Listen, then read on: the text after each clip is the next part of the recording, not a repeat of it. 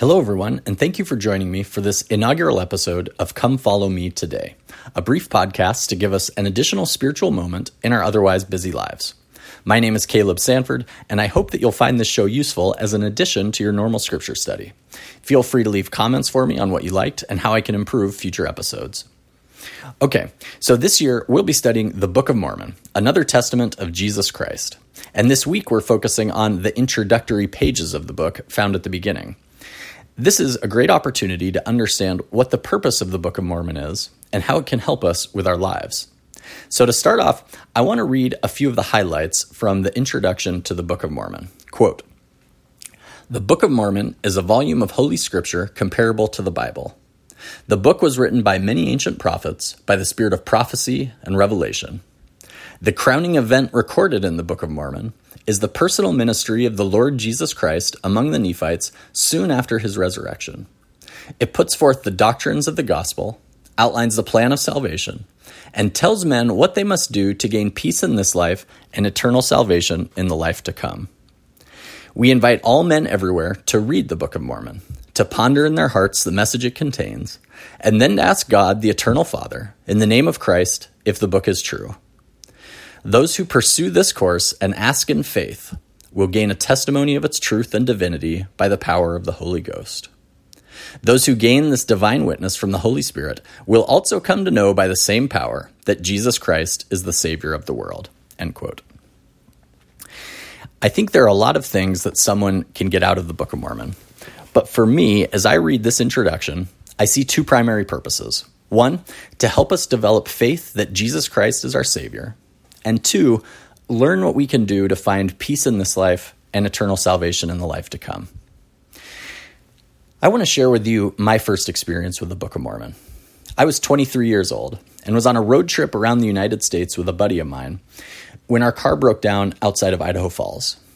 Well, we pushed, kicked, and dragged our car into Idaho Falls, but then we needed somewhere to stay for a few days while we got the car repaired.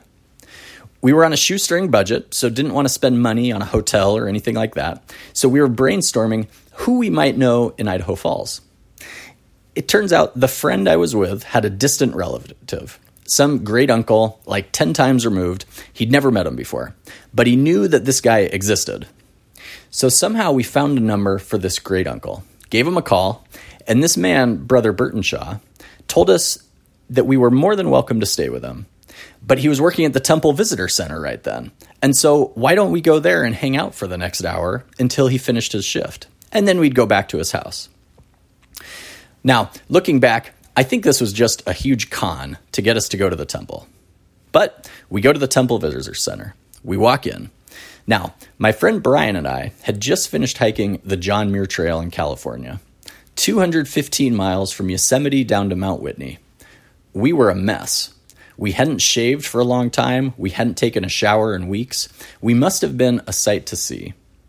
So we meet Brother Burtonshaw at the Temple Visitor Center. He gives us a tour, takes us around to the different exhibits, and then we sit down and watch the Joseph Smith Prophet of the Restoration movie. I think it had recently come out. Now, I remember during the movie, there was a particular scene where Joseph Smith and his crew were doing some work on a house for a surly old lady.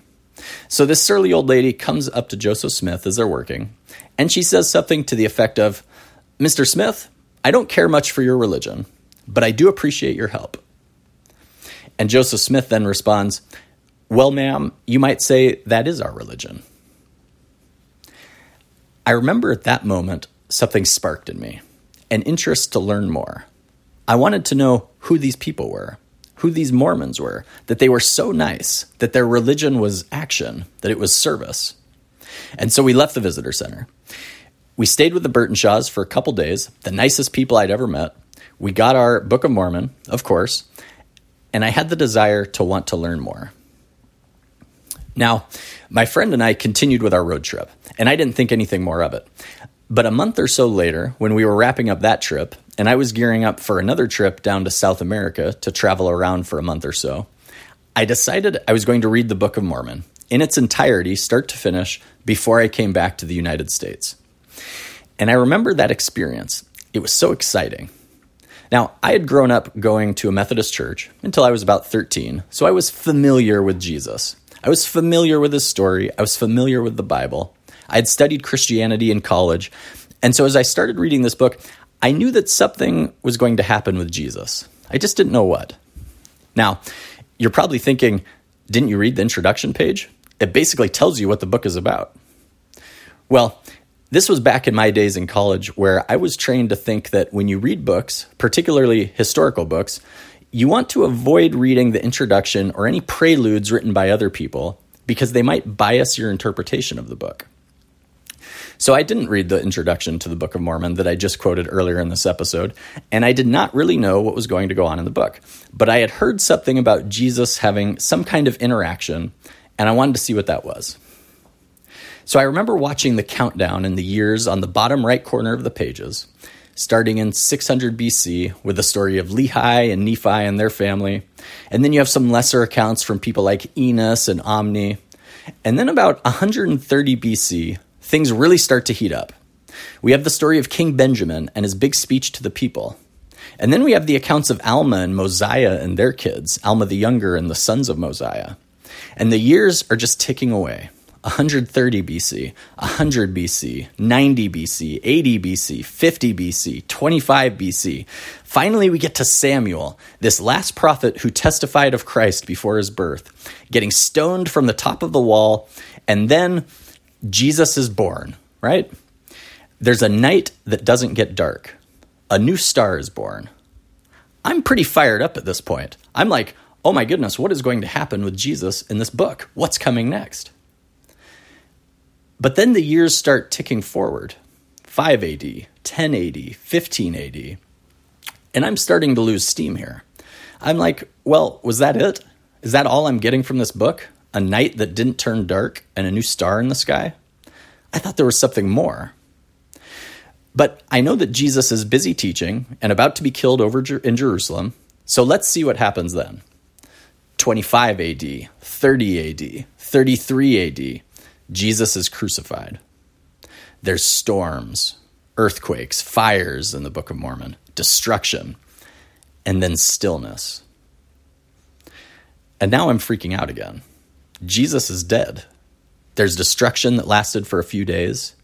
Now he's resurrecting. That's it. What else could possibly happen? And then, for those who have read the Book of Mormon, you know what happens next.